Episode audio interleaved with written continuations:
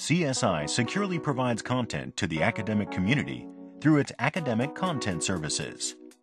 By using these services, members of the academic community can organize and add value to their activities. The services also function as news outlets to the broader world. Let's take a brief look at some of these services. GeNii is a website that offers a broad array of information collected from university libraries and academic societies. Users can use it to easily search for research journals and papers.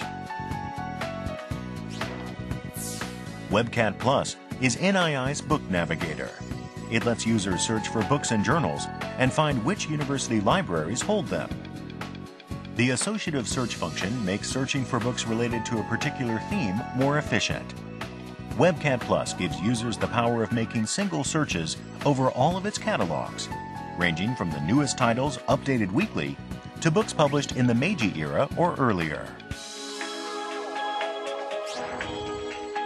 Cultural Heritage Online is an internet portal that aggregates and publishes information about Japan's extensive cultural heritage.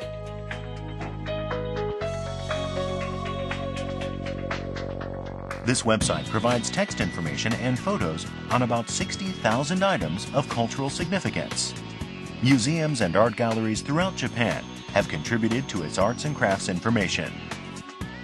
NII offers this service in collaboration with the Cultural Affairs Agency.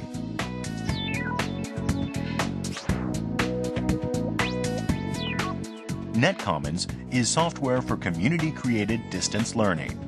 It helps schools and citizens groups create communities and share information online. Demand for academic information is rising rapidly. Furthermore, almost everyone now needs to be able to gather, use, and send information in multimedia form whenever they need to. NetCommons gives communities the ability to gather, use, and send information in multimedia form whenever necessary.